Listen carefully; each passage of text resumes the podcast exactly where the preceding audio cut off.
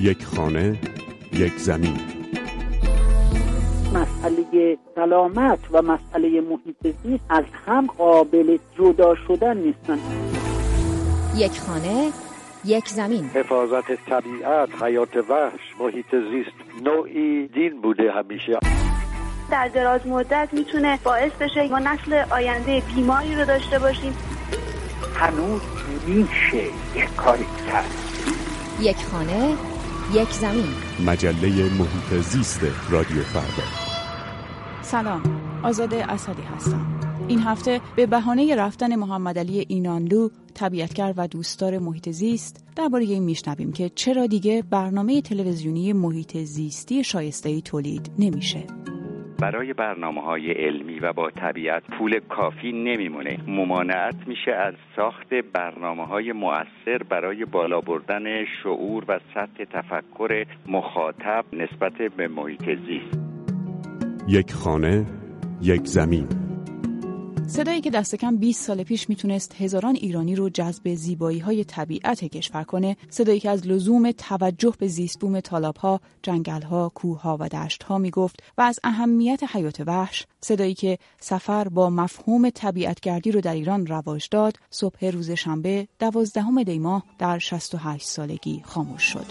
در این تابستون اگر خداوند یاری کنه و عمری باشه می‌خوایم زاگرس رو بریم پایین. محمد علی ایناندو مجری تلویزیون مستندساز طبیعت و طبیعتگرد سرشناس ایرانی که با همین سفرها تبدیل به چهره محبوب و مردمی شده بود همراه با اسماعیل میرفخرایی از بهترین تیم‌های تلویزیونی بودند که در سالهای سوت و کوری برنامه های خلاق و علمی در تلویزیون کشور ساعت ده هر شب شبکه دو رو با رنگ و بوی تازه ای از طبیعتگردی و محیط زیست در برنامه معروف با طبیعت متحول کردند. دید محیط زیست از دید روانشناسی این مسئله به بحث کشیده شه و تقصیر همه اینها می آقای اینانلوه آقای اینانلو رو در قامت یکی از عاشقان سفر و طبیعتگردی در کشور می‌شناسند. کارمند سابق سازمان صدا و سیما که بعد از انقلاب در پاکسازی ها عذرش رو خواسته بودند اما ایستاد و به عنوان تهیه کننده آزاد کار کرد و هر روز از صد نظارت گذشت. او را بنیانگذار طبیعتگردی در ایران می‌دونند و از او به عنوان یکی از چهره های نامدار تلویزیونی و رادیویی نام می‌برند که می‌دونست چه باید بکنه تا مردم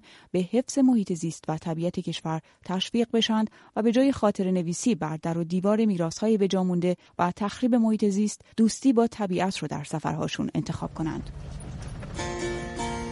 او بارها در گفتگوهاش با رسانه ها اندازه سفرهای زمینیش رو در سرتاسر سر ایران با اندازه کره زمین مقایسه کرده بود. از جمله در گفتگویی که در برنامه پرطرفدار خندوانه داشت. من هر ماشینی که می‌گیرم 400 هزار کیلومتر باش راه میرم. بعد 400 هزار کیلومتر بازنشستش می‌کنم. میخوابونم تو مزرعه. الان چند ماهه که 11 همی رو خریدم. دوره کره زمین 40 هزار منهای سفرهای هوایی ما اینها منهای خارج در داخل ایران من چهار میلیون کیلومتر سفر کردم. زمینی.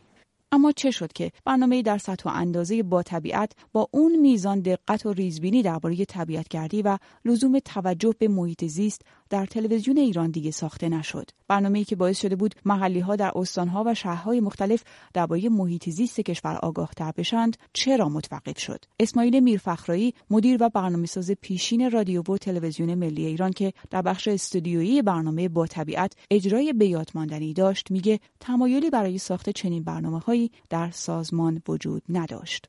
هر سیستم رادیو تلویزیونی اهداف و مأموریت خودش رو می‌خواد انجام بده. اگه یک نفر در اون سیستم بخواد سلیقه های شخصی خودش رو هم اعمال کنه اون سیستم خوشش نمیاد.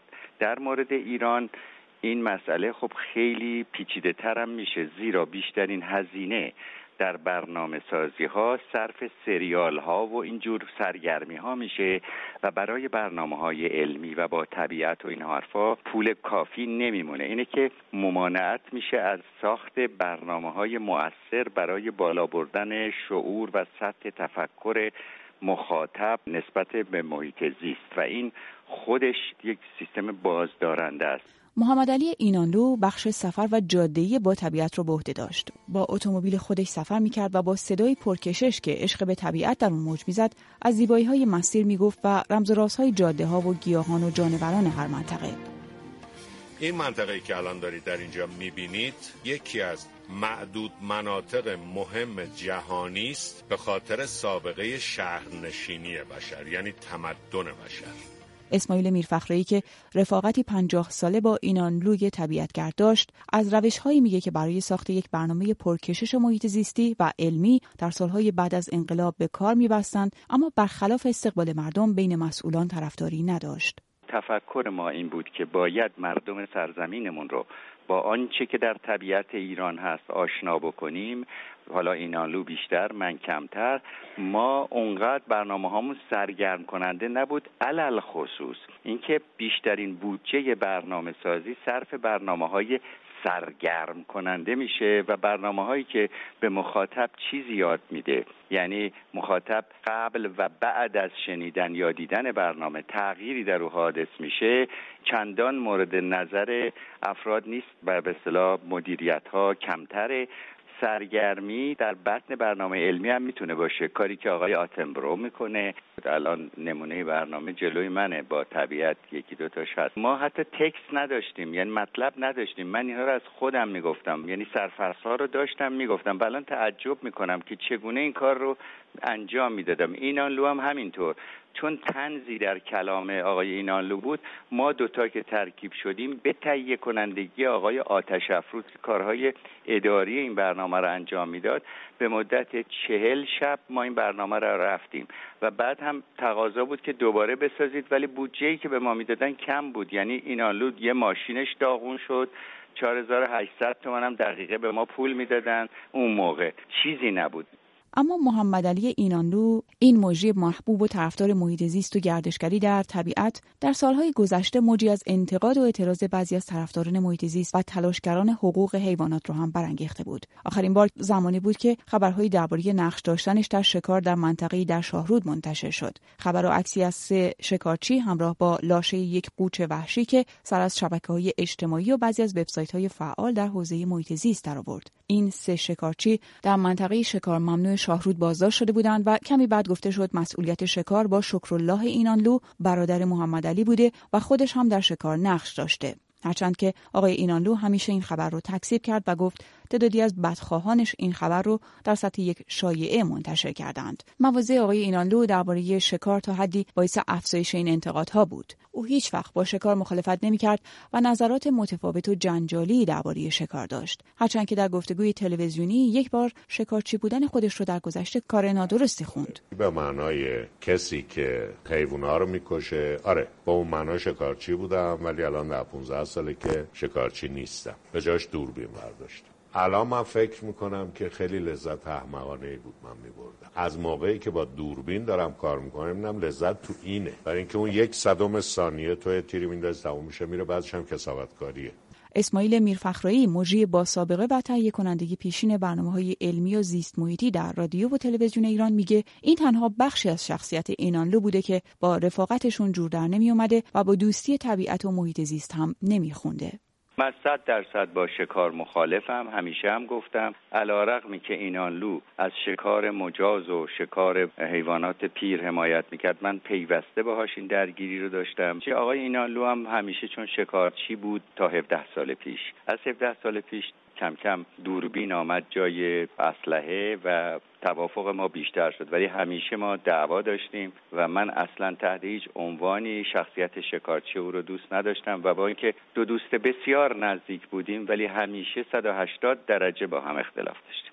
محمد علی اینانلو همینطور با انتقاد از روند مدیریت محیط زیست گفته بود محیط زیست تنها عرصه که مدیریتش باید با مرد باشه. به گفته او محیط زیست به دلیل طبیعت خشن جای سوسول بازی نیست. این سخنان او در واکنش به تصمیم های سازمان حفاظت محیط زیست برای منع پنج ساله شکار بود و مخاطبش محسوم ابتکار رئیس این سازمان بود که از جمله رها کردن کبوتر رو جایگزین کشتن گوسفند در مراسمی کرده بود. اینانلو در واکنش به این رفتارهای تازه گفته بود محیط زیست جای رنگ صورتی کارتون های والت دیزنی نیست. اینجا قرتپه سگزاباده.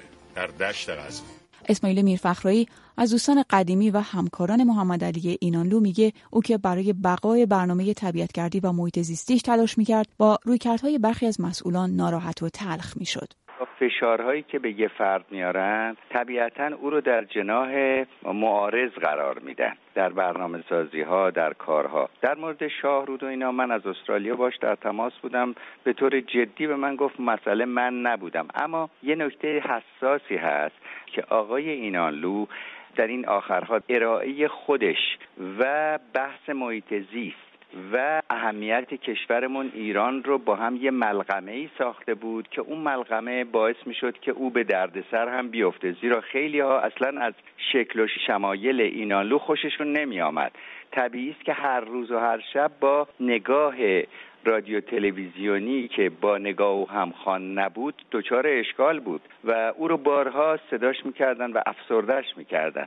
که اینو بگو اینو نگو. در حالی که خود برنامه ساز بدون اینکه قصد براندازی داشته باشه می‌خواست واقعیت رو روشن کنه. خیلی بده که آدمی کم سوادتری بیاد کار شما رو نظارت بکنه. در نتیجه می‌خوام اینو عرض بکنم که من بریدم بیرو درواسی به زبان عوام. بریدم و رفتم تو کار دانشگاهی و یه مقدارم برنامه های رادیویی سالهای پیش داشتم و تو استرالیا هم همینطوری ورزش می‌کردم و اینا و الانم برگشتم ایران. برای که نمی‌تونم از کشورم ببرم.